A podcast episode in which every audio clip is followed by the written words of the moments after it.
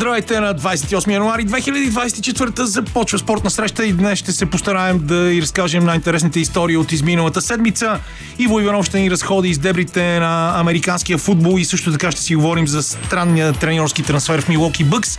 Националната баскетболна асоциация и Никола Ибришимов ще ни говори за титлата на Яник Синер на откритото първенство на Австралия. В последните минути на предаването с Лачезар Христов и Валентин Маринов ще си говорим и за Водевила, наречен български футбол, така че останете с нас до 18.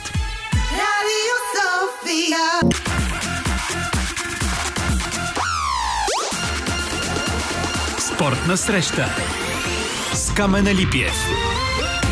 Здравейте, започваме както винаги по това време в неделя, вече повече от 3 години в ефира на Радио София. Лачезар Христов е с мен в студиото, Веселин Коев е на звукорежисьорския пулт, Лилия Големинова избира музиката. Тя сигурно в момента е някъде много щастлива от победата на Ник Синер на откритото първенство на Австралия, но за това ще си говорим с Никола Биршимов по-късно. Разбира се, трябва да отбележим този успех. Толкова много неща обаче Лъчо имаше през седмицата. А ти като човек, който не се занимава само с това да бъде редактор на моето предаване, а, имаш доста по-солиден поглед върху карнавала в столичната община, в така нареченото заклеване на новите конституционни съди, чието едното от тези две назначения беше повече от скандално, но няма как да го променим вече, освен ако не беше на обжалването на президента на мине. И в крайна сметка всичко мина пред под знака на откритото първенство на Австралия по тенис. Този а, турнир първи от големия член, в който Яник Синер първо да тренира Джокович на неговия любим турнир. В крайна сметка днес ни показа изключителна воля и обърна матча срещу Данил Медведев от 0 на 2 до 3 на 2 сета в своя полза. Имаше и много интересни неща в света на зимните спортове, но каквото, когато му дойде времето на всичко в течение на предаването. Камене, здравей! Аз съм вече, ден. може да ми кажеш, вече капитан Липиев. Благодаря на някои мои нови бъдещи изяви. Нашите слушатели дали са покали запознати, но айде да им го оставим малко като загадка. Да. Но иначе, да, доста интересна седмица. А, честно казано, понякога съжалявам, че не си стоя редактор на спортна среща. Имам някакъв досек с а, тази еклектика, наречена да, спорт, занимаването с живот. спорт е обикновено добро за менталното здраве, защото иначе то лесно се наранява. Ами не знам какво да кажа за тези клетви, които бяха положени през седмицата. Ситуацията в столичната община и столичния общински съвет вече отиваме стабилно към края на януари. Трети месец няма избран председател. Там през много варианти минаха, много умуваха. 7-8, колко заседания вече минаха. Даде се крайен срок 13 февруари, където ще се гласува. Ако не се гласува на нови избори, чувам някакви гласове, ще да си ходи. Аз се си мисля, че българските политици, когато нещата опрат до ходене на избори, много рязко, хората в Общински съвет да визирам конкретно, ще намерят компромис и начин да си изберат председател. Някакви изключително големи екзотики като предложения бяха давани, да има ротация, по пример с това, което се случва в парламента през 4, през колко месеца да се сменят. Аз даже по-добра идея имам направо през 15 минути да почнат да се сменят. Там всички общински съветници ще могат да минат през поста председател на столичния общински съвет по много пъти и така няма как да има недоволни. Шегата на страна, действително мисля, че това е много голям симптом, което се случва в столичната община относно това града да не може да почне да освоява парите, които му се падат. Аз имам много лесно обяснение за това, ако искаш в две изречения ще ти го дам. А, хората, които доскоро владееха столичната община и правеха каквото си искат в нея, управляващите е в сглобката, заедно с продължаваме промяната демократична България, представители на граждани за европейско развитие на България, не могат да приемат, че могат да бъдат изхвърлени от властта и големите сделки, които има в София. Точно заради това и заради тяхната класическа огромна неприязан към Борис Бонев, с когото се разминах преди малко на площад журналист и а, хората от Спаси София, които категорично са заявили позиция срещу тях.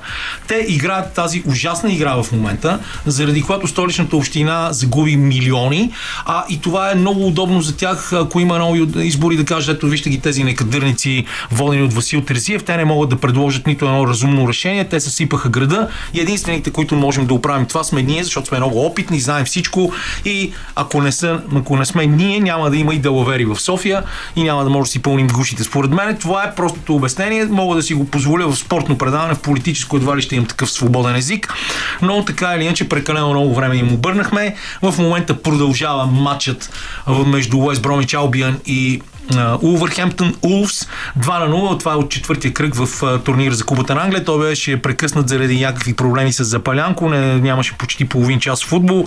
Колегите ни от Диена 2 се чудеха как да си запълнят студиото, което е винаги тежка задача за Георги Славчев, който го води в момента. Лотфорд води на Саутхемптън с 1 на 0. По-късно играят Ливърпул и Норич и Нюпорт срещу Манчестър Юнайтед, като трябва да кажем, че най-голямата новина от Висшата лига тази седмица беше категорично заявление на Юрген Клоп, че след края на сезона напуска Ливърпул, а, което означава, че аз да кажем ще спра да гледам Ливърпул, защото последните години гледам Ливърпул единствено заради невероятните неща, които Клоп направи с този отбор. Много голям мелодраматизъм в последните няколко дни от петък се развива по темата Да, Юрген Клоп. нощи- Изобщо прочувствана история, която е нормално. Все пак Ливърпул 30 години не бяха стали шампиони.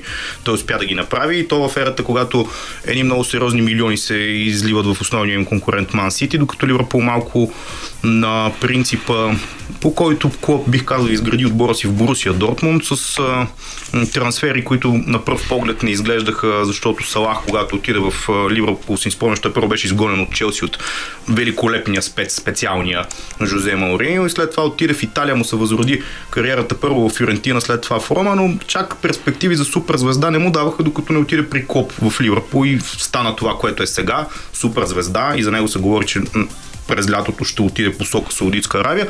Интересно бъдеще му предстои на, на Ливърпул. Със сигурност разбирам без да съм фен на този отбор, а има доста такива и у нас, включително емоцията около личността на Клоп. Шампионска лига също спечелиха под негово ръководство и като цяло Ливърпул някакси си върна имиджа в последните години с Юрген Клоп на това, което е бил Ливърпул едно време. Какво им предстои, нямам никаква идея.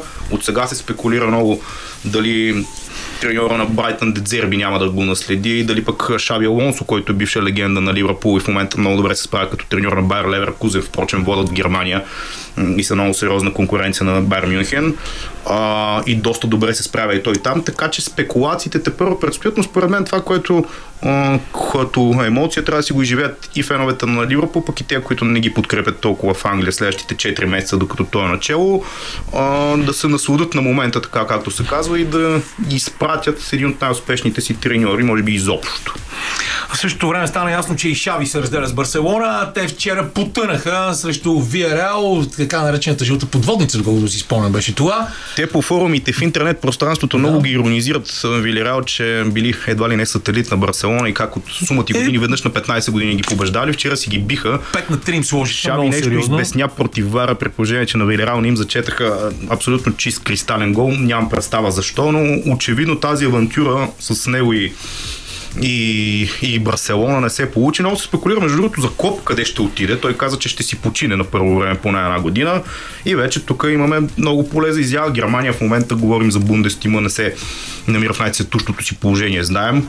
Барселона беше дадена за друг пример, Бар Мюнхен също включително, така че има, има посоки и за него за размисъл. Аз съм сигурен, че така той а за нашите слушатели, които са запознати и с неговата треньорска кариера и натюрел като цяло, той е доста експресивна и енергична личност и мисля, че една година ще му бъде достатъчно да попрезареди батериите, защото той намекна дори на пресконференцията в петък, че ако го питали сега, завинаги се отказва от професията, но открехна вратата, че може пък да е просто време на почивка. Аз лично се съмнявам до края на живота си той да не е замесен под някаква форма като треньор в футбола. Добре, време е тук да спрем с всички тези неща. Само да кажем, че няма да говорим за български футбол, защото нашите тимове в момента се намират а, общо на лагери и се готвят а, да а, за новия сезон с доста неуспешни контроли и ни показват а, на практика, че всяко прекалено занимаване с българския футбол наистина води до огромно преекспониране на нещата, а пък а, хигиенично е както за политика в България, така и за футбол да си говорим по-рядко. Сега малко музика, след това ще си говорим за успехите на Петър Герговски в Европейската купа, за кризата с бетинг компаниите в България. Разбира се, няма как да не намеся и малко баскетбол.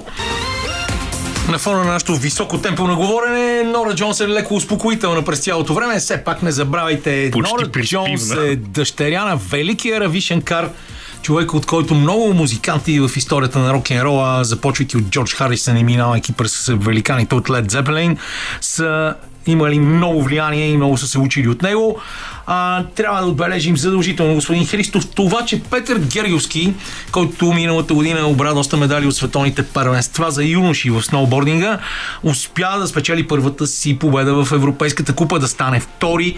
Нашите момчета се представиха, в, освен победата, след това имаше и второ място, а, заедно с Тервел Замфиров. Страхотно представяне на тези състезания в, в нашия зимен курорт Пампорово, а, което е продължение на разговора ни от края на миналото предаване с треньора на Радослав Янков Георгия Танасов Джоко. За съжаление, Радо не успя да преодолее квалификациите в двата старта през тази седмица, през която на 26-ти имаше и рожден ден. Единственото, което си позволих да му пише тогава, защото знам колко им е напрегнато с Джоко, е му пожелая да бъде здрав, защото той знае как се правят нещата и може да направи много други неща.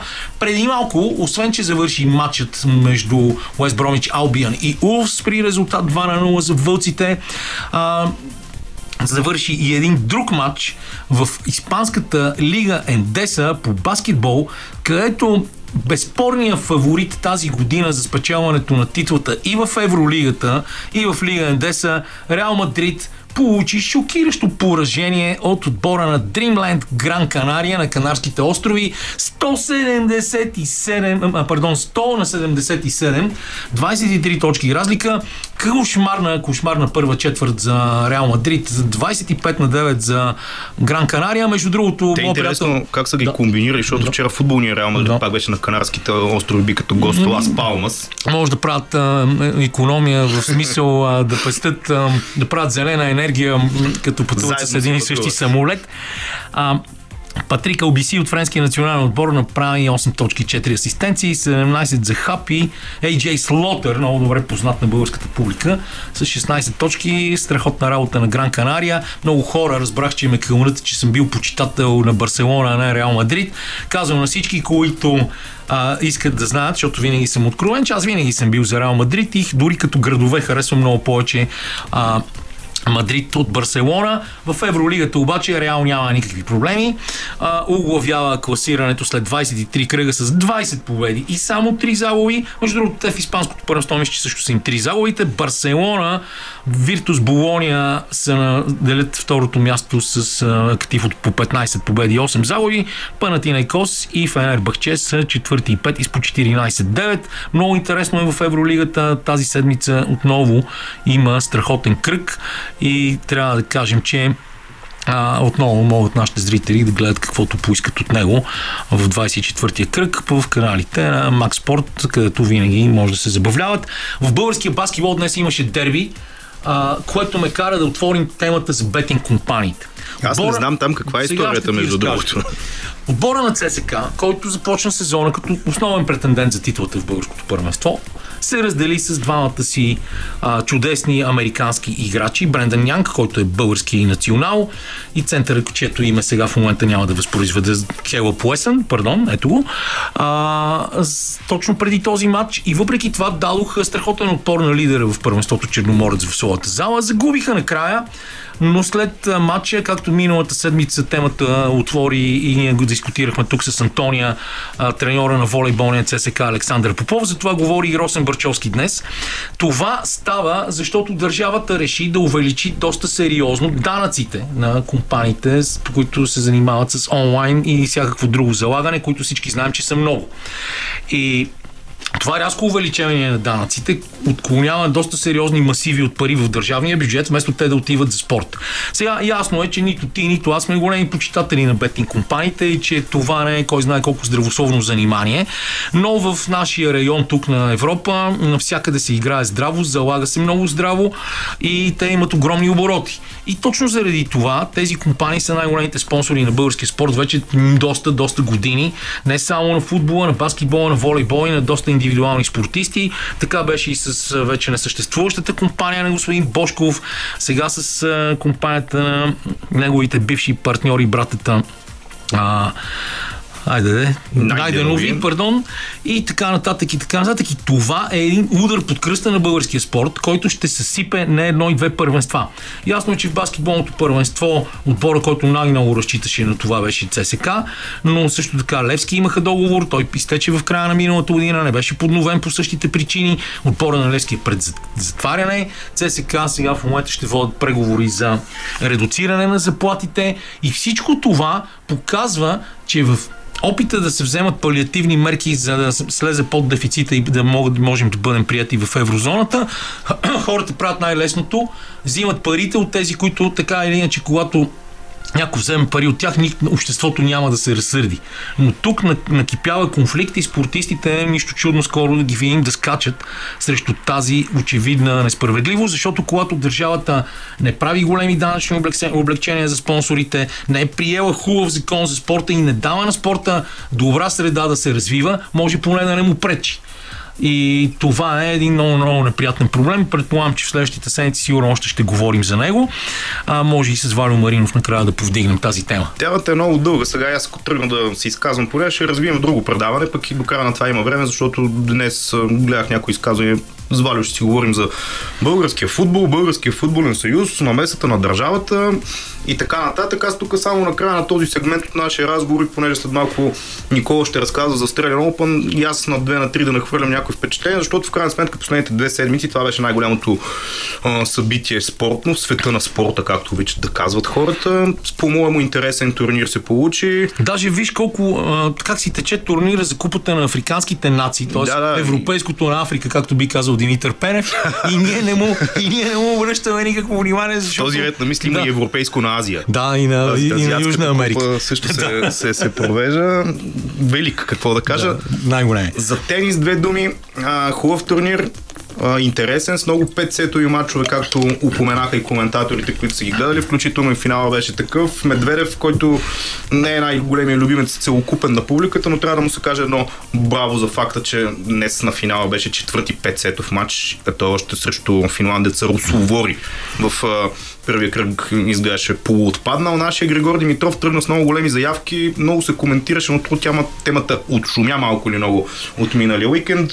Мене все ми се струва, че малко трябва да ни е яд, защото Григор пак тръгна много добре годината. Очевидно последните няколко месеца във формата на живота си спечели в Бризбън и да отпаднеш от Нуно Борхес, който чудесно уважение за момчето хубав матч изигра, но все пак някои изказаха, че нервното напрежение като влизал като фаворит в матча си повлияло. Тук говорим за трети кръг срещу тенисист, който 90% мачовете му до тук са в колежанското първенство в, щатите и на, ниво чаленджери. Не знам, дано няма някаква физическа травма или ако има за мен, не че съм в позицията да дам съвети, по-хубаво е Григор да изведе позитивното от началото на годината, то не е малко и ако има травма да не се напъва и да скача невъзстановен, както е правил през годините, да се излекува и понеже и той влиза в едни години, където финалната права на кариерата, трудно някой да каже близо или далече, но а, все по-малко ще стават шансовете да влиза като фаворит на турнири до големия шлем.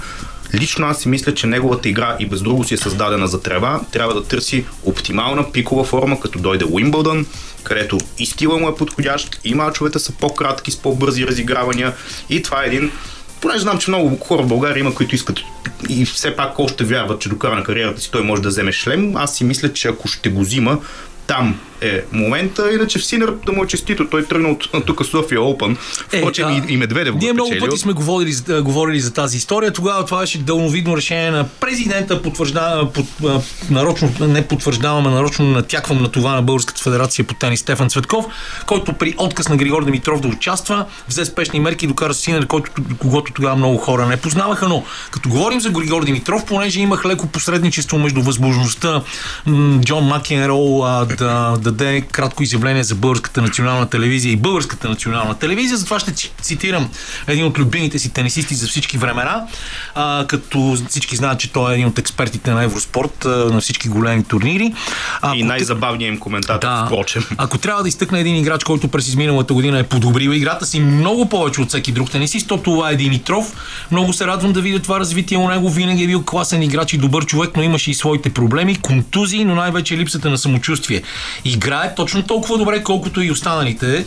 И след това добавя, надявам се, че ще успее да направи своя пробив, защото винаги е много вълнуващо да видиш как някой се е научил по трудния начин и успява да постигне нещо голямо. Залагам на него. А припомняме на нашите слушатели, че следващото предизвикателство пред Григор е турнира от сериите ATP 250 в Марсилия, който започва следващия понеделник на 5 февруари и ние естествено му стискаме палци. А, това може би за сега за тениса. Естествено припомняме Арина Сабаленка спечели втората си титул от откритото първенство на Австралия, но може би след малко музика, с всички тези неща ще си говорим с Николай Бришимов, с когото няма как да не засегнем и темата за ските, защото Марко Лодермак прави чудеса, Микаела Шифрин се контузи, Лара Гудберами напомня за себе си и там също става изключително интересно. И сега продължаваме директно с пряката ни телефонна връзка с Николай Бришимов, който се разкъсваше тези дни между откритото първенство на Австралия по тенис и разбира се също така между състезанието от Световната куба по ски и за десерт някой футболен матч. Но ние сме такачки многомашинички, макар че не обичаме тези почини от едни от минали времена. Здрасти, Ники! Първо да кажем, че трябва да отбележим задължително първата победа в турнир от големия шлем на Яник Синер. Аз даже ще а, започна с един цитат от а, Ник Кириос, който тази година се включи перфектно в екипа на Евроспорт в ролята на коментатор. Той казва, че за него това, ти някакси той, той усеща, че това е начало на много специално пътешествие и че можем да видим много, още много големи а, шлемове спечелени а, и също така, че той трябва да продължи да играе така и също казва, че Яник е един от най-големите симпатяги в съблекалнята и винаги се държи супер професионално, но е някакси като гъба и винаги попива разговорите с другите.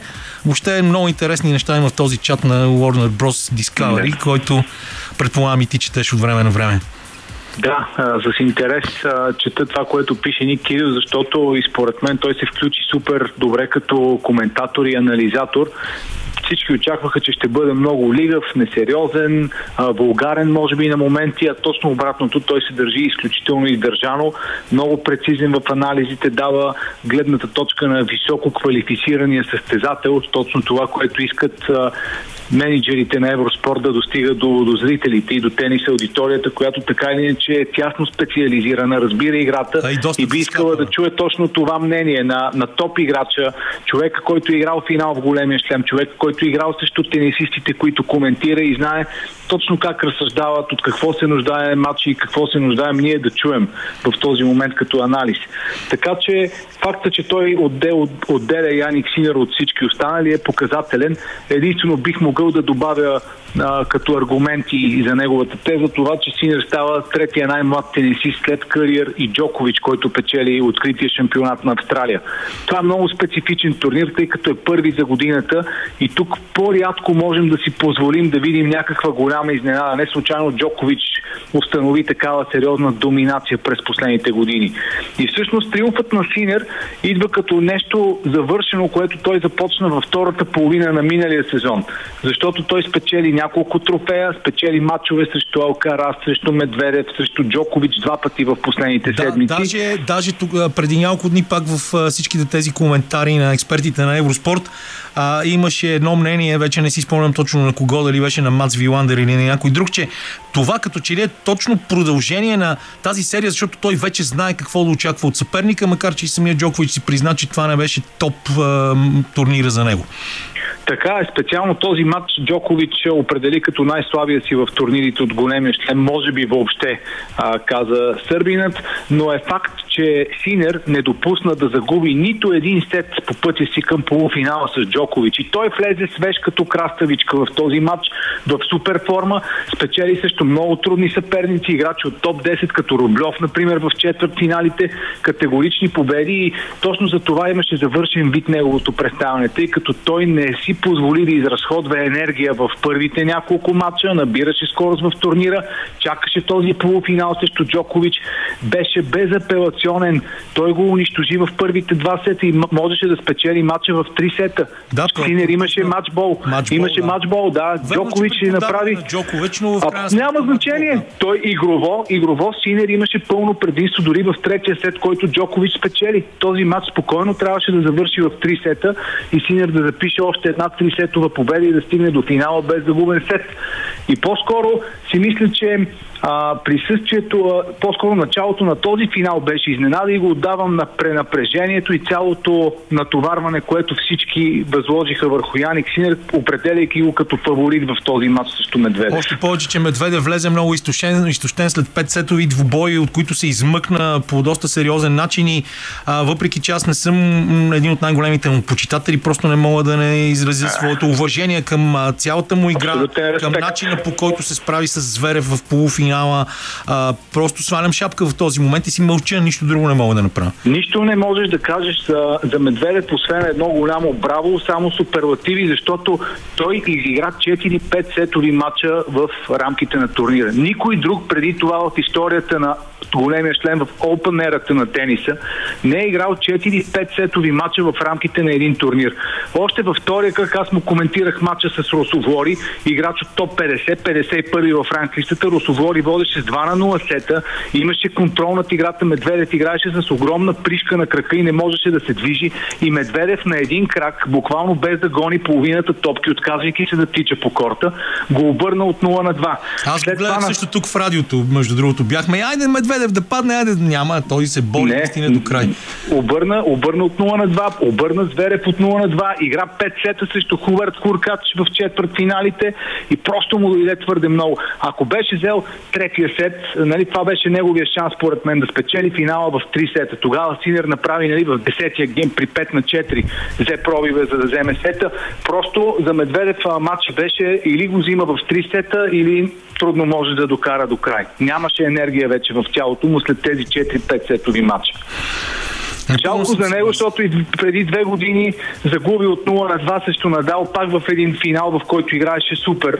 Нали, тогава той поведе срещу Надал с 2 на 0 сета и отново беше обърнат. Там му се случва за втори под някакво дежавю а, и губи трети финал в Мелбърн, но аз вярвам, че от тук нататък а, тенисът вече ще бъде под влиянието на играчи като Медведев, Алкарас, Яник Синер, това са тенисистите, които ще се борят за, за титлите. Може би Александър Зверев, който виждам, че се завръща отново към нивото от преди две години.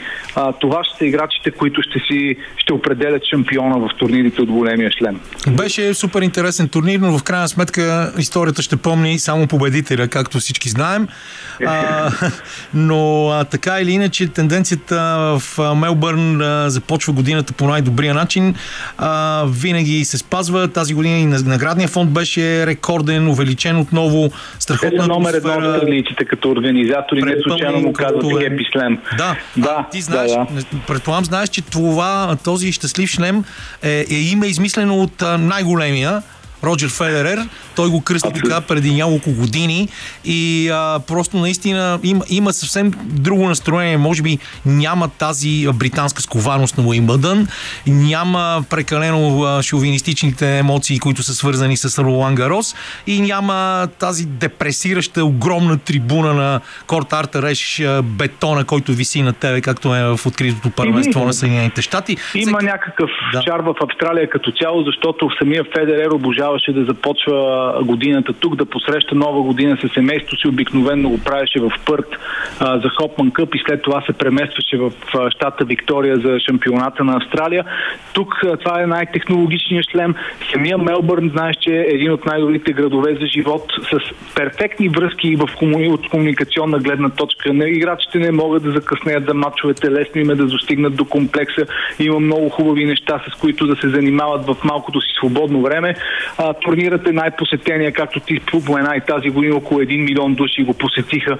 Самата идея да го изнесат с една неделя по-рано, да започнат в неделя, а не в понеделник, беше супер, защото облегчиха програмата да има по-малко матчове на централни корт и дадоха на зрителите три недели в рамките на турнира. Въобще имаше доста подобрения, които мисля, че ще бъдат заимствани и в други от турнирите от големия шлем. Да, единственото, което не ми хареса е нарушаването на класиката и възможността на зрителите да излизат общо взето почти по всяко всяко време между геймовете, което а, определено за мен, макар че слушах Барбара Шет да казва, че това е добре за зрителите, но според мен не е добре за тенисистите. Да се кажем няколко думи за турнира при жените, защото а, там Сабаленка мина общо зато доста мощно. А, Ига Швионтек не започна добре, но се появиха страхотни имена, като финалистката а, Дженк и също така Даяна Ястремска от Украина, която дойде от квалификациите и стигна до полуфиналите на турнира. Мен много ми се искаше да видя на финал да кажем Коко Гов, защото така се базикаме и както знаеш нашия общ приятел Коко Стойнов, че Коко трябва да е на финал, но за съжаление това не се получи. Значи коковците са много силни, това е ясно. А, Ястремска беше истинско явление и тя напомни за титлата на Радокано на US Open преди две години, когато Радокано започна от квалификациите и завърши с трофея, но този път а, беше спряна от а, Джун Синуен, която я победи в два сета. Значи много небалансирана беше схемата при жените, защото отпадането на а, Швионтек и на Рибакине в твърде ранен стадий на турнира направи така, че в четвърт финалите в горната половина остана само Джън като поставена. А в долната половина през това време бяха Крайчикова, Сабаленка, Голф и още една украинка Марта Костюк. Та липсата на баланс в схемите направи така, че всъщност полуфинала между Голф и Сабаленка да бъде много ясен финал на турнира. А, за мен, честно ти кажа, личното ми мнение е, че не бих искал точно Арина Сабаленка да бъде лицето на женския тенис. Аз имам малко по-различен вкус. Знам, че в България много хора я харесват. Аз не, не ми допада нито поведението и нито стила и на корта, да не говорим, че преди 4-5 години имаше един мач с Цвети Пиронкова, в който тя се държа ужасно, направи големи номера, мръсни номера, и от тогава не я харесвам. А, но да кажем, че никой не може да я успори, че в момента, в момента е може би най-добрата. Казвам може би, защото преди началото на Австралиан Open Рибаки не я направи сама да си говори в финала в Бризбейн. Направо я отнесе, но пък Рибакина не стигна до, до матч титлата, така че фактите говорят, че Сабаленка е най-добрата на тази настилка. Тя е спечелила 90% от титлите си на твърди корто. Играе супер. А, но самия стил на игра, това безотказно блъскане по топката с всичка сила, тези крясъци, които издава при всеки удар, на мен не ми допада това и ми се иска да виждам малко по-грациозно, малко да, по-женствено лице на женския честно тенис. казано не ми допада и даже вчера, докато работеше телевизора вкъщи, жена ми питаше кой вие така и аз си обясних кой. А като ами, говорим... Коко Голф, само да. ще дам за сравнение Коко Голф, като поведение на корта, тя все едно излиза от а, кралското семейство, ако да. я сравняваме с Сабаленка което е предизвикателство срещу доста расисти, които живеят срещу нас. А сред нас, за, съжаление, за съжаление, да, в България цвета на кожата има голямо значение за почитанията, за, за, за вкусовете на хората, но а, надявам се, че ние все още сме така един, а, една последна дупка на кавала. С тези сме нали? един отбор, да. да. А, като говорим за грациозност, хубава фигура, чудесно поведение, в сянка често остават хората, които играят в турнира по двойки. И тук можем да кажем, че Суе Шие е олицетворение именно на женствеността в женския тенис.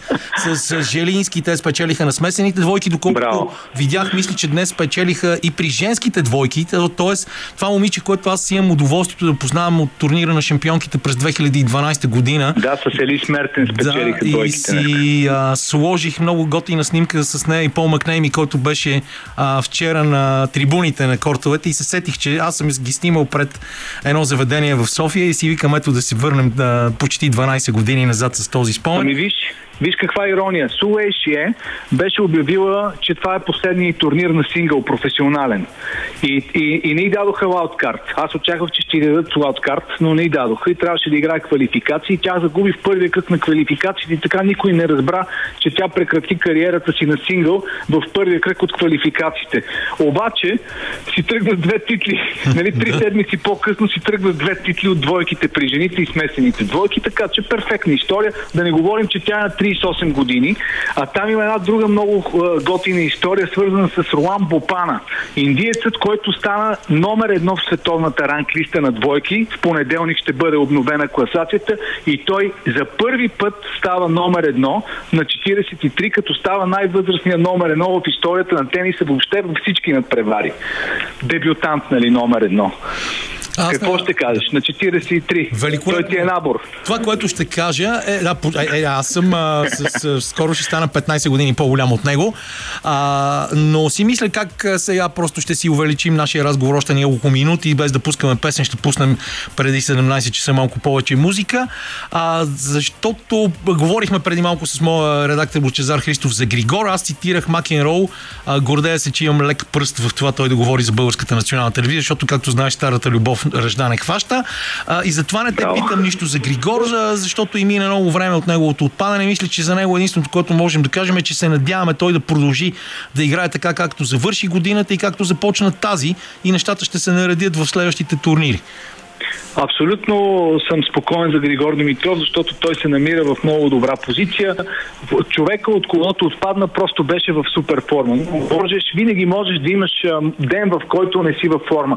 За съжаление, това въжи в пълна степен в турнирите от големия щем, които са твърде дълги. Те са две седмици, но ти си представи, той е поне една седмица по-рано в Мелбърн. Това са три седмици минимум, в които ти трябва да подготвиш така тялото си, че точно в тези матчове да бъдеш в пика си. Еми не е лесно. Дори Джокович не успя да го направи и беше бледа сянка на себе си в матча срещу Синер. Така че приемам философски загубата на Григор Димитров в третия кръг и съм оптимист от формата и нивото, в което се намира в момента. Да, така е. Да се върнем към това, с което ти се занимаваше покрай тениса и с него в изминалите два дни. И става дума за състезанията за Световната купа по ски алпийски дисциплини, която навлиза в своята решителна фаза. За съжаление, през тази седмица на Олимпия де Тофана в Кортина Дампецо Микела Шифрин стана част от армията на контузените.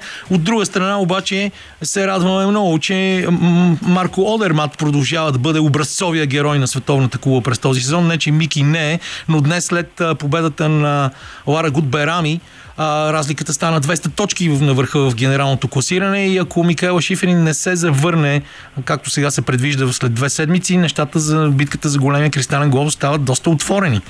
Наистина очаква ни изключително интересна втора половина на февруари месец и супер финал през март, защото разликата ще бъде много малка. За съжаление, това е сезон, какъвто аз не си спомням. Ти имаш, може би, от по-дългогодишни наблюдения на Световната купа и можеш да кажеш имало ли е друг С такъв толкова случай. много Аз контузии не, си спомням. поне. Не си спомням Да. и аз. Толкова много неща. Отдавам го, отдавам го на, на проблемите в самото начало на сезона, за това, че не успяха да проведат а, нито един а, нормален старт в скоростните дисциплини преди средата на декември. Спомняш си, че в Цермат трябваше да има три състезания и при мъжете и при жените, бяха отменени и шесте. След това в Бивър Крик мъжете не успяха да проведат нито едно от трите състезания и те бяха отменени. Жените също имаха много отменени състезания през това време и просто тези, които карат скоростни дисциплини, започнаха да карат в състезателен режим малко преди коледа. Това не е нормално, а, а, а в същото време се спукаха да пътуват, тъй като те си пътуваха и до Цермат, седяха 10 дни, после ходиха до Штатите, обикаляха жените в Канада и всъщност всички тези пътувания натрупаха физическа и психическа, според мен, умора, която също дава отражение върху резултатите и тези много падания и контузии, които виждахме през последните седмици. Доста неприятно беше със сигурност и аз се надявам това да бъде края на това, защото с изключение, може би, на вчерашните условия в Гармиш Партен Кирхен, като а, метеорологична обстановка, наличие на сняг, подготвени писти, нещата изглеждат прекрасно, въпреки че Олимпия де Латофана, която очакваме следващата седмица да приеме евентуално спусканията за мъже, а, има няколко много коварни момента, които са ни бабуни, които могат да, Да. да изхвърлят доста в страни от пистата и да създадат проблеми. допускам, че там имаше някакъв а, проблем с изчисляването на траекторията след един от скоковете. Точно там, където Шифрин падна. Всъщност там имаше 10 падания, казвам го грубо, но там някъде бяха а, вчера и онзи ден. Значи там нещо не беше изчислено, тъй като завоя идваше много остро след а, скок и влизане с 100-110 км в час в този сектор. Случвало се е в миналото, дори тези перфекционисти от ФИС да не изпипат съвсем нещата и се е случило е така преди две години преправиха един завой в Валдизер, след като пет състезателки една след друга паднаха в мрежите и се контузиха много тежко. С един метър промениха ъгъла на завиване и всичко си заспа. Та, подозирам, че и в Кортина нещо подобно се случи, защото когато ти правиш трасето, дори да си най-големия виртуоз, ти разполагаш с форлойфери, които са все пак не толкова високо квалифицирани състезатели. В следващия следващия момент се спуска, примерно, Алекси Пентуро, топ състезател, който минава през тази зона с 7-8 км в час по-висока скорост, отколкото скиора, в който си изчислил траекторията на завоя и на скока. Всъщност се променя цялата летежна фаза, приземяването е на съвсем друго място и оттам според мен идват големите проблеми. Пентуро ще има повече време сега да се радва на Олимпия, на неговата скоро родена дъщеричка. Да. И само накрая още един въпрос ти задавам. Петър Гергиовски тази седмица първо и второ място в Европейската купа по сноуборд. Миналата седмица си говорих надълго и на широко с Джоко, който беше супер изморен и за първи път нека толкова словоохотлив, но а, едно от малкото места, в които има някаква приемственост, се оказа Олимпийския сноуборд и се появяват доста потенциални наследници на Радо Янков. Аз лично съм много щастлив от тези резултати, от това, че толкова наши момчета караха миналата седмица в Световната купа и сега в Европейската в средата на тази. И какво мислиш ти по този въпрос, защото в крайна сметка сметка ние първо а, започнахме като аз експерт по ски, където ти ме радмина и сега, и, и, а ти като експерт по сноуборд. сега, сега, това е супер, което го казваш а, за тази приемственост, защото с теб сме си говорили и друг път, че едно от нещата, които липсват в нашия спорт е именно приемствеността. Няма, а, няма хора, които да последват примера на другите, тези, които пробиват или не получават възможност или нямат желание да помогнат на следващото поколение да израсне. И тук само си помисли какъв човек е Радо Янков. Колко по-различен е то от другите индивидуалисти, които постигат големи успехи в нашия спорт. Радо е много по-земен съвремен, много по-топъл, много по-готов да, да прегърне младите, да им помогне дори да жертва собствения си успех в името на това, да знаем колко обича Чепеларе, колко обича своята планина в Родопите, как се чувства, как се опитва да популяризира това място. И мисля, че не е случайно, че точно в неговия спорт, точно в неговия край се появяват нови имена, които биха могли един ден да постигнат нещата, които той направи в своята кариера. И единственото, което можем да направим е да използваме клишето, че им стискаме палци и се надяваме да видим още по-добри резултати от тях и този и през следващите сезони. Никола, много ти благодаря. А ние сега ще направим едно по-дълго прекъсване, чак след 17 часа към 17.05 може би. Ще отидем отвъд океана, където Никола Ибришимов ще ни говори за... Не Никола Ибришимов, разбира се, Иво Иванов ще ни говори за супер интересните неща, които стават в американския спорт, как Янис Антетокумпо уволни треньора на Милоки Бъкс, Ейдрин Грифин и на неговото място пристига Док Ривърс, а разбира се и много американски футбол, така че останете с нас, следва музика и естествено рекламна пауза, а след това се пренасяме в Лоренс, Канзас. И така, малко след 17 отново сме в студиото на Радио София, след хубавата музика, която слушахте до сега, избрана от Лилия Големинова. Веселин Колев е на звукорежисьорския пулт, аз съм Камен Липиев Кедър, Лачезар Христов е моят редактор, отвъд океана се намира Иво Иванов, който всяка седмица по това време е в нашата компания, за да си говорим за необятните пътеки на американския спорт, в който днес естествено главното събитие са двата матча от по финалите в Американската и националната конференция в Националната футболна лига, в които Болтимър Рейвънс играят срещу Кензас Сити, Чифс в другия Детройт Лайнс, един от най-многострадалните отбори в лигата, излиза срещу Сан Франциско 49ers, един от първите ни любими отбори с Иво още от времената на Джо Монтана и също така на Стив Янг, но не знам дали да не започнем с, с скандалите около Милоки Бъкси и поредната смяна на треньора, преди това само преди ти да решиш с какво да започнем, ще използвам водещата новина на BBC Sports, която не е, че Ливърпул води в турнира за FA Cup с 2 на 1, а че Англия победи Индия в международните тестове по крикет в Хайдерабад и според хората от BBC, на чиято информация винаги може да се разчита, това е една от най-добрите победи като гост за отбора по крикет на Англия срещу обикновено страшилищата в крикета от Индия. Знаете, Индия и Пакистан са две от страните, в които, които този спорт е най-ново развит, но сега The floor is yours. Сцената е ваша, господин Иванов. Да, здравей, Каменен. Ти спомена за скандала в Милоки. Всички бяхме доста изненадани, защото Едриан Грифин, треньора на, на Милоки, е един от най-печелившите треньори в асоциацията. Той е, е начало на отбор, който е един от най-силните отбори, имат само 13 загуби, 70% успеваемост и а, всички бяха доста озадачени а, аз се заинтересувах какво става и попитах няколко а, приятели, които са близо до отбора. И а, те всичките ми казаха, че има сериозни проблеми между треньора и а, тяхната звезда Яни Сантето Кумпо. И това тези проблеми а, малко са явно под повърхността, но са били а, постоянни и вече са започнали да излизат на повърхността. Така че това е било а, Да, гледах основният фактор. дори едно видео, в което има няколко ситуации, в които Едриан Грифин иска да направи нещо, но Янис не иска да го направи. Включително един път Да. реши да го сменя, а той реши, че няма да го смени и си остана на терена. А, това е Да. петия треньор, който се сменя в Милоки Бъкс, откакто Янис отиде там, но а, сега са в ситуация Милоки да плащат на трима треньори, на Майк Бъденхолзер, имат да му плащат още заплати, на Едриан Грифин ще му плащат, който се е вил на три- на един от 13-те, не, имал е 13 интервюта преди да поеме тази работа. И сега Да. Док Ривърс, който се връща на сцената след дълго пребиваване в ролята на коментатор и човек, който беше спряган дори преди години за един евентуален треньор на американския национален отбор, но така не стигна до тази позиция. Да, да.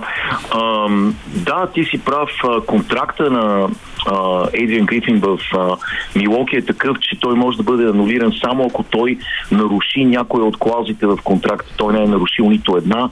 А, отбора го уволнява по свое собствено ам, решение, така че той ще а, прави милиони долари от този контракт. А, Док Ривърс, разбира се, Док Ривърс ам, има повече от 20 години треньорски стаж, той е много опитен треньор, а, попада в много добра ситуация с много добри играчи. Ам, Знаеш ли, а, ти спомена за проблемите между Яни Сантето Кумпо и Ейдриан и аз се спомних а, един матч на скоро. А, мисля, беше в края на ноември, когато Милоки играеха срещу Майами и падаха в края на матча и треньорът беше направил отиграване ам, специално а, за Дейм. Нали, трябваше Дейниан Лилърд да стреля тройка а, на черта а, отиграването. Това всичко се разбра с последствие, естествено. И а, Янис промени отиграването на, на игрището, събра играчите и им каза да подадат топката на Крис Мидълтън. И Крис Мидълтън да стреля. Така че той а, вече се беше превърнал в треньор, в главен треньор, подобно на Леброн. Знаем, че който и треньор да тренира отбора на Леброн, главният треньор е Леброн. А, така че Янис почна да иззема функциите на, на своя треньор. Това едва ли ще се случи с Док Ривърс.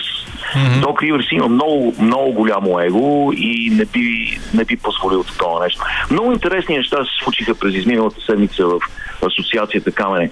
Четири човека, четири човека О, да. в един матч Вкараха общо почти 300 точки. 70 на Лука Дончич, 70 на Джоел Ембит, въобще наистина Да. седмицата на рекордите. А, Карл Ентони Таунс, Девин Букър, общо 291 точки и ние влизаме пак в тази фаза на а, сезона, в която не се играе защита, в която отборите отказват да играят защита и това обикновено се случва ам, близо до All-Star а, почивката Да, бяха обявени хората в стартовите петиции за матча на звездите, а, но това са вече стари новини. А, между другото, Да. точно в този момент в студиото влезе един човек, който иска да ти каже здрасти да видим дали ще го познаеш. А, здрасти, Ивчо. Е, Валио, здравей, приятелю. С него съм го поканил за последния половин час на нашото предаване, но решихме да те изненадаме, защото сигурно отдавна не сте се чували. И мисля, че успях. Прекрасно, прекрасно. Е, е аз искам, а, Валю, щом е в а, студиото, искам да повдигна един въпрос, който той сигурно ще има мнение по него. Ам, приятели, скъпи, Алекс Овечкин най-после вкара гол. А, защо казвам това? Защото имаше такава суша, а, такова рязко спадане в неговата форма, че хората си задаваха въпрос, ще вкара ли въобще 831-я си гол този човек. А, рекорда на Уейн Грецки Който имаше рожден ден нали? миналата седмица. Да, точно. Да, и който се смяташе за абсолютно не, непобедим. Нали.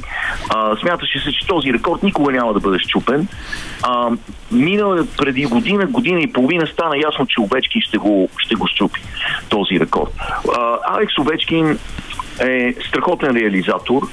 А, лявото крило на Вашингтон Capitals и а, вкарва редовно 40 гола не му мърдат на сезон.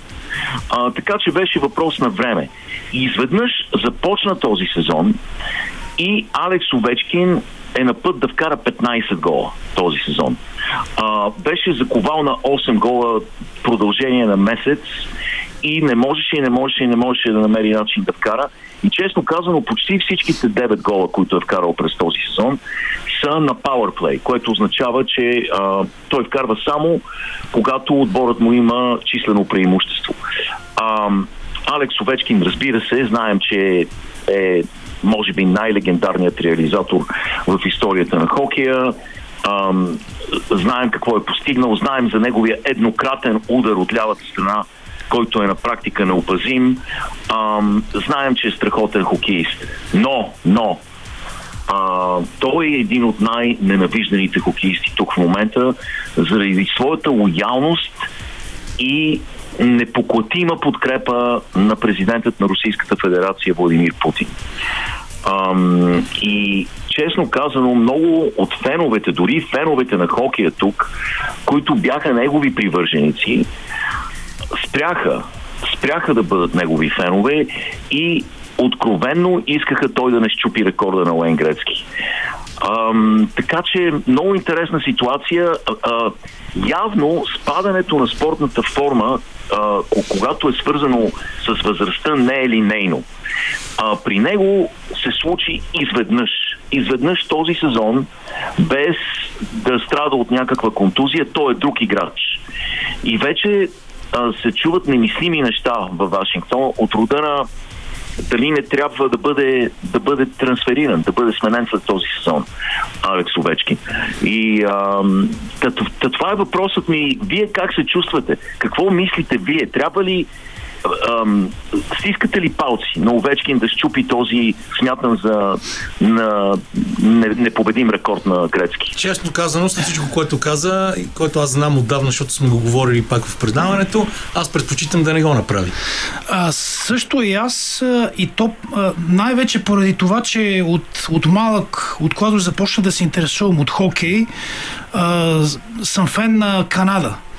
И Да. Уейн, Уейн Грецки беше един от, от любимите ми хокеисти. Като тинейджър започна да го гледам а, в тези матчове на предизвикателството, рандеву и така нататък, които се играеха между звезди от, от NHL и, а, и, и сборния, ще я да кажа бившата сборния, но в, в някаква степен Да. тя и днес е, е такава. Това е така относително късно, но, но, но тогава имахме а, такива възможности. Разбира се, имах и, и по-любими Да. от него, например Марио Лемьо, а, Марк Да. Месие и така нататък, ако говорим за канадски хокеисти, но не толкова заради тази причина, която ти изтъкна, чисто по хокейни така симпатии бих предпочел този рекорд да, да, да, да, да си остане в някой, който е от, от родината на, на хокея, но си мисля съвсем обективно, че, че той ще го подобри. Той ще продължи да играе, да. дори да бъде освободен от Вашингтон.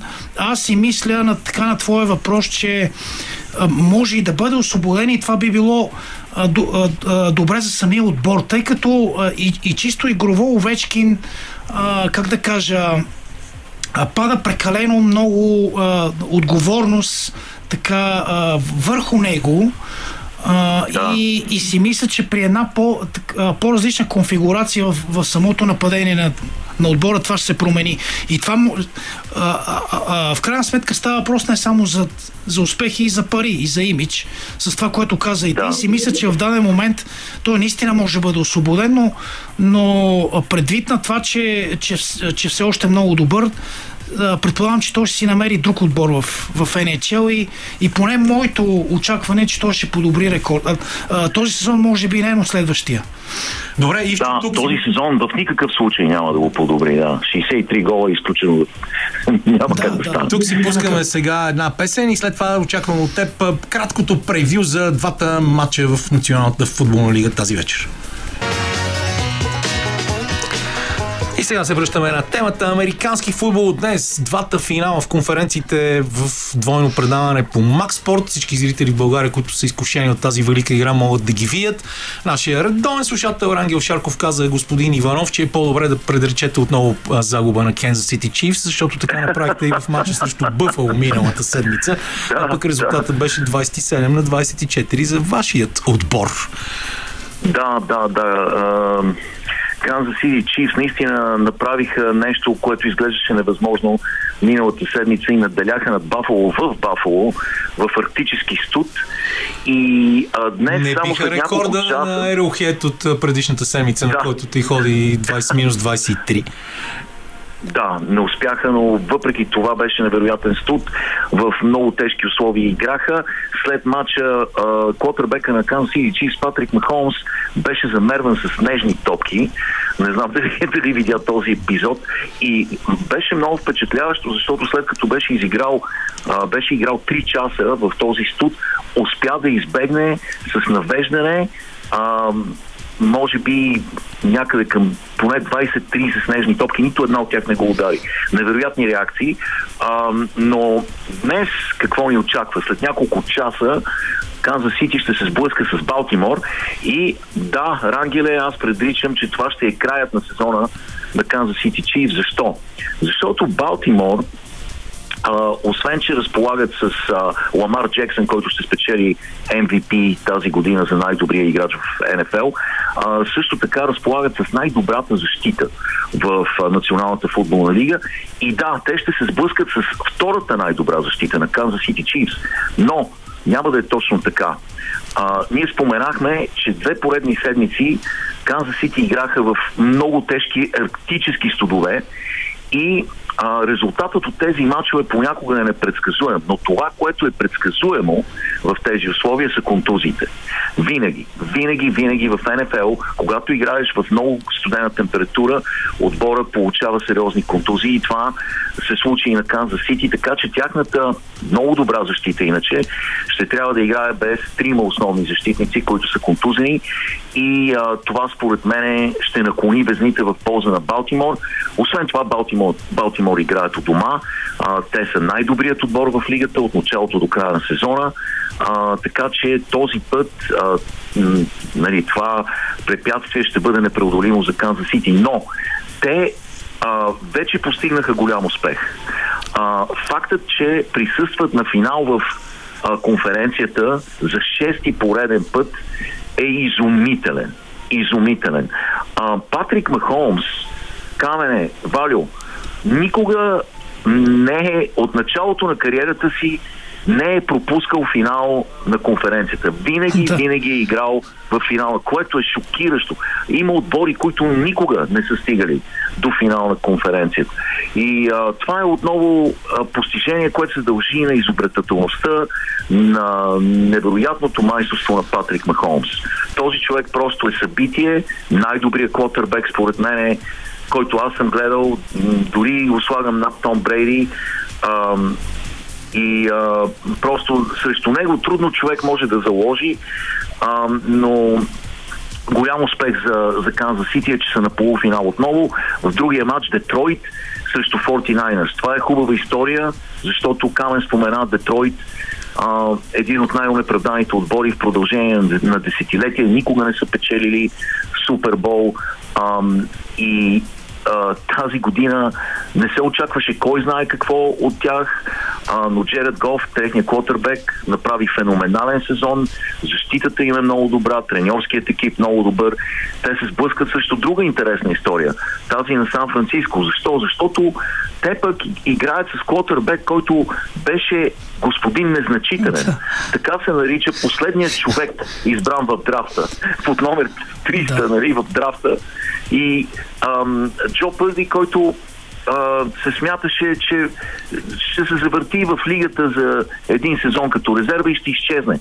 Както повечето а, играчи, избрани по последни в драфта, вместо това той се превърна в суперзвезда и Сан Франциско са вторият най-добър отбор в лигата. Ще играят у дома срещу Детройт. Разполагат и с Крищен Макафри, който е най-добрият тичещ бек в лигата. А, така че а, нали, 49ers със сигурност а, са фаворити в този матч, но ще бъде, ще бъде интересно. А, въпреки всичко аз пред, пред, а, предполагам, че ще видим на Супербол а, след две седмици Балтимор срещу Сан Франциско а, и това ще е много, много интересен Супербол. Балтимор също имат много интересен треньор, Харбол. Джо Харбо, брат му, спечели титлата тази година при колежите, Джим Харбо, и ще бъде треньор от другата година в НФЛ да. а, на Лос Анджелес Чарджерс. Така, така че е много интересни такива сценарии се разиграват в този момент в НФЛ. Всички следим с огромен интерес. Днес ще бъде много, много интересно и цяла Америка на практика ще спре да функционира. Всички ще гледат тези два мача. А бих искал да те попитам нещо като човек от там, от мястото. А, видях да. една карта, на Америка, на, на която като изключим щата Калифорния за, за 49ers, а, съответно Канзас и, и, и Балтимор с, с по един щат, за, подкрепяйки а, любимия отбор. А, всичко останало е за, за Lions, заради това, което каза ти, че те са а, абсолютен, от абсолютен аутсайдер. Да, и само да го допълна, Валио, да. има и още една карта, в която почти цяла Америка е срещу Kansas City Chiefs, защото не искат Тейлор Свифт да открадне шоуто на Супербол. Да. Как, как, да. как гледаш ти на това, така ли е наистина? Ми така е, винаги е така. Вие знаете, че аутсайдера, аутсайдера е любимец на всички. Всички а, искат аутсайдера да победи. А, просто такава е тази история на Пепеляшка. Е любимата история в, във всеки един спорт, а, на всеки един фен. Така че да, Америка предпочита да види Детройт на Супербол и Детройт да се окичи с титлата. Тейлор Свифт, както знаем, е най-голямата поп звезда в момента в, в целия свят и тя присъства на всеки матч на Канзас Сити, защото е а, в, в взаимоотношение с а, звездата на Канзас Сити Травис Келси и а, камерите много често се спират върху нея и на феновете на футбола им писна. Писна им от това. А, те не смятат, че този спорт е арена за нали, поп-звезди и това ги дразни. Макар, че тя се държи страшно коректно, а, появява се на всеки матч и раздава феноменални бакшиши на всички хора около нея, на всички, на персонала на стадионите. А, държи се много коректно, но хората просто им писна от нея и затова а, искат колкото се може по-бързо да, да изчезна от, от а, футболната сцена. А, искам само да спомена, вчера гледах невероятен матч в NBA ам, между Golden State Warriors да. и бяха Los два невероятни матча с участието на Golden State. Да. Единия загуба с 133 на 134 от Сакраменто и веднага след това загубата от Лос Анджелис Лейкърс с две продължения. Да, двете продължения. И трябва да споменем, говорихме за Овечкин и за спада във формата му. А, този спад на 39 годишна възраст, след 21 сезона в NBA, не се случва на Леброн Джеймс. Той играе на невероятно ниво. Вчера вкара 36 точки. Камене той слезна под ам, а, 300 точки. 296 точки го делят от 40 хиляди.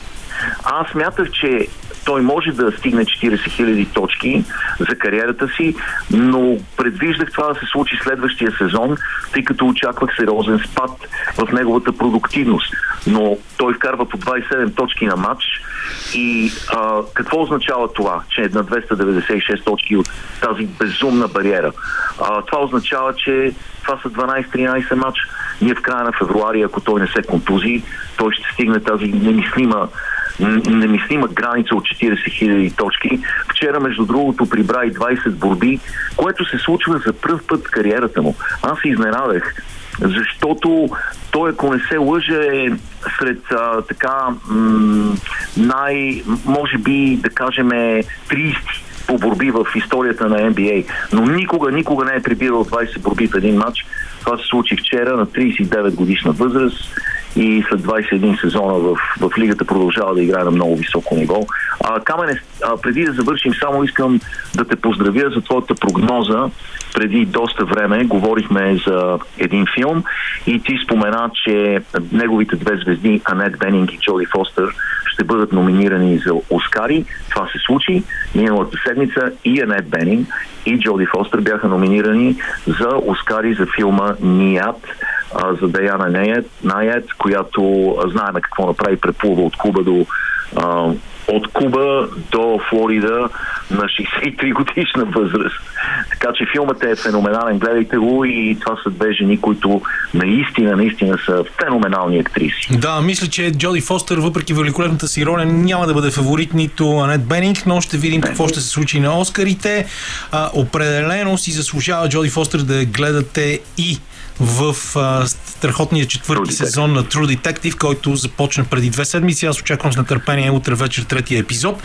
31-во място има Леброн Джеймс в а, историята на най-добрите борци в лигата, където лидер Почти познах. да бъде Уилт Чемберлейн. А, Иво ще ни разкажеш подробно какво да очакваме от Супербол при следващата ни среща. Сега си пускаме малко музика, след това с Валю и Лъчо ще си говорим за български футбол. И така продължаваме. Решихме да използваме добрата фраза на другаря Тодор Живков, когато някои още помнят с добро, въпреки че не са го виждали, не са живели по време на неговото управление. Той казваше приземяване, приземяване, приземяване. И след Оскарите, американския футбол, скандал с назначението на Док Ривърс, слизаме на българска територия, защото тази седмица беше поредната величава карнавална седмица в историята на българския футбол. Мисля, че карнавал в Рио може да ни завиди с страшна сила, защото отново се оказа, че ще имаме доста интересни кандидати за президенти на Футболния съюз. Имахме отказване на вписване на Михил Касабов като президент, протести от четирима различни членове на изпълнителния комитет на Футболния съюз и си живеем в нашата родна мила картинка. Започнахме с кризата в Общинския съвет и а, приемането ги клетвата на двамата нови конституционни съди. Що да не си завършим с български футбол? Това беше темата по причината и Валю да дойде тук, за да се позабавляваме заедно. И Лъчезар Христов вече е в студиото. Аз даже в този момент си мисля, дали да не ви остава го- да си говорите на- на-. На госта като любезни домакини да дадем думата като за начало, въпреки че понеже се поставяш на фестивала в Рио, Йордан Лечков с своето облекло винаги, винаги шарен, винаги Да, много да, експресивен. Е, може мен ще те не видиш с една Знам, такава изкоро? между, между другото, виждал съм те и там има много люб... За хората, които им е любопитно, има интересни коментари отдолу. Да, да. М, Да, да. В, в петък го, го видяхме в едно телевизионно студио Йордан Лечков с такава риза. на- Папагалска, да си го кажем. Това, това не е непременно обидно. Но а, така на, а, в твоя стил, Кедър, да, да продължа в, в българския футбол, общо взето всяка, всяка седмица е карнавална. Само а, танцорите са и танците така са, са различни понякога. А, в петък а, станах свид... поне аз а, станах свидетел на нещо, което виждам за първи път. Решение за конгрес, който вече е вписан. И поканата е вписана, макар и след, след перипети в търговския регистр, да бъде препотвърден. А, буквално това, това гласеше а, официалното изявление на, на БФС след заседанието в, в петък. Ту, аз отидах в Бояна, нямаше а, официално изявление. Никой не, не застана официално пред, пред, пред журналистите, окей. Но самия факт, че нещо се препотвърждава след като вече е взето решение, е така, как да кажа, правен нонсенс. Аз разговарях с, Аз с предлагам за юристи нашите и те са на слушатели, защото ти си по-навътре в нещата със сигурност. Аз при най-добро желание не мога да разбера всичките юридически грубо казано, врътки, които се случват на ръководно ниво в Българския футболен съюз и относно пост и персоната на Михаил Касабов в момента какво точно искат да направят, да наречем статуквото, нали, има такива популярни термини в родния политически живот, статуквото изразено в Борислав Михайлов, Йордан Лечков, Емил Костадинов и всички около тях с поста, каква е драмата точно с поста на Михаил Касабов и това в контекста на предстоящия през март конгрес. Ами, аз първо ще върна малко колелото назад. А, тук сме, сме говорили в, в това студио за тези събития. 2019, когато Борислав Михайлов подаде оставка след расистския скандал на матча с Англия, тогава а, без никакви проблеми и възражения Михаил Касало беше вписан като иде, тъй като тази организация с президент в оставка трябва да, трябва да се представлява от някого. Биха могли да, да възникват всякакви обстоятелства до, до провеждането на конгрес. Сега и, и, а, знаем какво стана след това. Нали, това е вече друга, друг, друг развой. Върна се Борислав Михайло години и половина по-късно и, и върна оставката си, тъй, тъй като конгрес не беше проведен два пъти беше насрочван и, и отменя заради а, а, противо а, епи, епидемичните мерки. Тогава беше най-големия раздар Да. на COVID, да. Така, и а, сега Борислав Михайлов подава оставка и, и дълго време няма вписване. Като ни, ни обясняваха от БФС, че няма, няма смисъл от това. Нямало правен, правен предмет. Нещо, което аз... аз Между другото, някъде разговарях, да. остава в общественото така говорене, мнение и мислене, впечатлението или поне аз го долавям, че БФС е действително някаква държава в държавата, където по свои правила се случват нещата. Те самите натъртат доста често, когато дават изказвания, когато ги дават.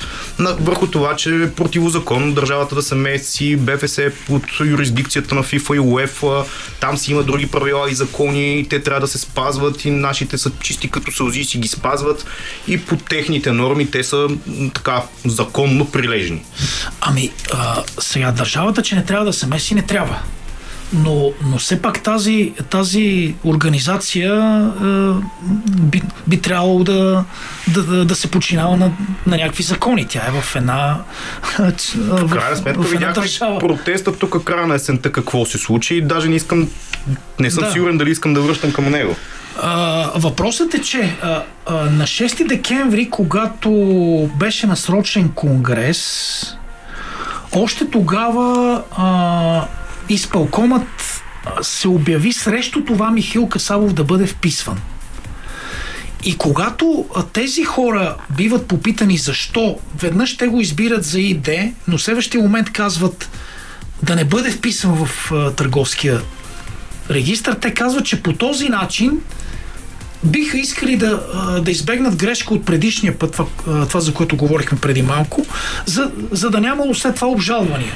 Същото нещо обаче, като, като обвинение, идва от, от срещната страна, от Димитър Бербатов, от Георги Градев, които казват, че е напълно възможно, а, има такава хипотеза, след Конгреса някой да обжалва от ръководството на, на БФС и Борислав Михайлов да остане президент. Такава закана на заседанието е отправил Димитър Георгиев Аргира, плодивски бизнесмен и така и а, приятел на, на Борислав Михайлов, който го, го, го е казал на съслушание, след това каза на, на колеги, че, че се бил пошегувал. Няма. Е, добре, последно, Няма защото това действително става много сюрреалистично. А, В Абсолютно. крайна сметка държавата не трябва да се меси. Окей, ясно е, че тертипа дългия направлението на господин Борисов, който назначаваше, отпращаше всякакви хора, когато на него му е настроението в дадения ден такова, но този откровен цирк, който се случва в момента в Българския футболен съюз и всички тези някой се е пошегувал, адвокатски, юридически врътки, някой трябва да вземе някакво мнение като контрол и то няма предвид да сме Аз ние. искам обаче тук да ти кажа, че има няколко неща, които на мен са ми много интересни. След това ще го оставим Валио да си говори спокойно. Първо, задава ли си някой въпроса от всичките тези стари кучета в българския футбол, които са готови да говорят и ходят по студията на телевизиите да говорят за това, какъв авторитет, който и да било от тях би имал, ако отново се опита да обясни българския футбол. И другото е, което ми е много интересно, е как Георги Градев, който работеше в екипа на, на Бербатов, изведнъж се оказа кандидат. А Юрген Клоп е щастлив, между другото, в момента мисля, че Ливърпул повежда с 3 на 1. Ако трябва накратко да си кажа мнението, не просто, че не си дават, но съвсем а, отчетливо и ясно това, което съм гледал в последните години, пък и не само в последните. И тук става въпрос за някакво страхотно самозабравяне, за липса на всякаква самокритичност, въпреки че Родан Лечко го гледах по националната телевизия малко по-рано днес каза, че не сме безгрешни, признаваме, но Не сме безгрешни, но сме истински. Ами, малко е Тяхната интонационна среда да влезе. признанието прозвуча малко е такова неустановено. Ами, а, за, за жалост е точно така. Има едно а, откъсване от а, действителността. Те се държат така, сякаш на всяко голямо първенство. България завършва четвърта в Европа или в света. А и, тук че, че видяхме все пак ни дори, продължават някъде дори в щом, Европа. и щом този така. протест, който беше окървавен и няма да ни стигне времето, ако се върнем към него, но беше много сигнална червена лампа. Никой не му направи впечатление. Казаха ми хората. Ме, имат те казаха, да че нямат вина. Те казаха, че не, че Аз не разбрах изобщо защо, защо хората не бяха пуснати в стадиона и как това Ами- щеше да е по-безопасно. И, именно, да. разделени на сектори, пребъркани, кой каквото носи вместо 5-6 хиляди Е, човека да не, обикаля не се връщай на въобще на това, защото там има една единствена фраза, която е а, изречена от някой от Унгарския футболен съюз, че ние не можем да организираме дори семейна вакансия, Да, т.е. да, българския футболен съюз и тук приключваме. Това беше Толкова лъжи, място, да. Толкова лъжи имаше там. А, как едва ли не това супер застрашава и не знам си какво. За, ако това напрежение не беше създадено около този матч и на него имаше публика и той си беше обявен за национален стадион Васил Левски, без да го местим Кърджали, Каспичани, където и да било, а, нещата щяха да са добре. Въпросът е какво правим от тук нататък в тази супер сложна конфигурация. Не получихме. Да ти, А. имаш ли отговор, що Георги Градов ам, се кандидатира? Защото аз си признавам, заед се страшно много неща тази седмица, не съм чел някакви негови изявления. Аз съм, аз съм говорил с него, дори преди, преди нова година правих интервю с него. И, и той каза там, а, а вече така пред колеги, а, изтъква и конкретна причина, че според него а, Бербатов няма експертиза и че клубовете не му вярват. Той е имал кандидат, а, който обаче не се е съгласил. Само можем да гадаем кой. Да. Като обединителна фигура и за това самия Градев е решил да, да се кандидатира, но той не гледа на Бербатов като на враг, по-скоро си представя, че ако той спечели Конгреса или Бербатов, след това силите ще бъдат обединени. Това е доста интересно, Това между другото, да той. кажеш за някой, той няма експертиза, но ако той спечели, искам да съм част от екипа му и съответно обратно. по-скоро- Да му дам не, моята експертиза. Не като лидер, не като лидер, казва, че ако, ако Градев стане президент, той ще покани Бербатов, Стилян и, и, и Мартин, Мартин? Петров в, в неговия изпълком. Това казва той. Но а, сега сме в една фактическа ситуация, в, в която има, има вече вписване на, на, на ИДЕ а, Михаил Касал в търговски регистр. Поне това отпадна като казус. А, имаме вписана покана, т.е. на този етап не би трябвало да има пречки да се проведе а, конгреса. Аз не бих се изненадал обаче, ако, ако междувременно нещо друго стане, тъй като, И като да. и, и, има дела, които текат още от, а, от предишния а, конгрес. Но това, което със сигурност очакваме, е, че на самия конгрес ще има доста така нечисти игри, доста нечистоплътни а, схеми и след Конгреса ще има обжалвания, обжалвания на обжалванията, процедури. Това, което става в българския футбол, няма да, няма да спре скоро. А, просто. А, Това не е много така ведър извод, като Ами, понеже вървим към не, финал. но- А ще бъде ли поне достъпно за медиите? Защото и там имаше една такава дилема и Не- не дискусия. знаем, кой значи- къде ще бъде допускан, да бъде снимано. Бях на всички последни конгреси. На конгреса на а, 2021 година, есента, когато Борислав Михайлов спечели с малко срещу Бербатов, журналистите бяхме натикани в, в една стаичка и да, по, по-голяма част от, от заседанието ние не можехме да, да гледаме. Уж щеше да има картина на живо, звук, нямаше от един момент нататък имаше само звук, след това нямаше и звук. И, Има една а, а, Практика, която после в Да. известен период, мисля, че и сега е така, беше пренесена и българския парламент при преместването му в сградата на партийния дом, където журналистите също нямат пряк достъп. Но това е величествено, защото така трябва да се прави в И в България. крайна сметка има една хубава българска приказка на сила хубост не става. Окей, да приемем, че БФС не може да бъде зависим от Министерството на спорта, от правителството и си действат по законния път, както казват, като феновете не те искат, което се видя есента и в крайна сметка това м- с всички тези жалби и обжалвания, които се очаква и целият този батак да бъде още по м- така завързан, м- в един момент феновете ще излезнат още по според мен категорично. Никой не иска да гледа а, национален отбор, който ръководството му забранява да, да бъде мача без публика и някак си според мен трябва да се намери, не знам, очевидно по чисто човешки и личен път тези хора няма да си кажат стига ни толкова. Ами са- самите футболни хора трябва да, да го кажат. Но и тук виждам по-скоро едно, едно безвремие в, така сред хора, с, с които поне аз разговарям от по-малки и по-големи клубове, а, личи едно така настроение, абе ден да мине, друг да дойде. А така не става нищо. Човек все пак трябва да има някакъв хоризонт. Знаем, има една такава приказка, че ако лодката, ако не се опънат платната и не, и не тръгне лодката към, към ясен бряг, то, то морето ще е лашка както си иска. Нещо подобно, на нещо подобно прилича а, българския футбол. А, тези, които ти каза а, а, ръководството на БФС феновете, на ръководството на, на БФС изобщо не му пука за, за феновете. Те нямат.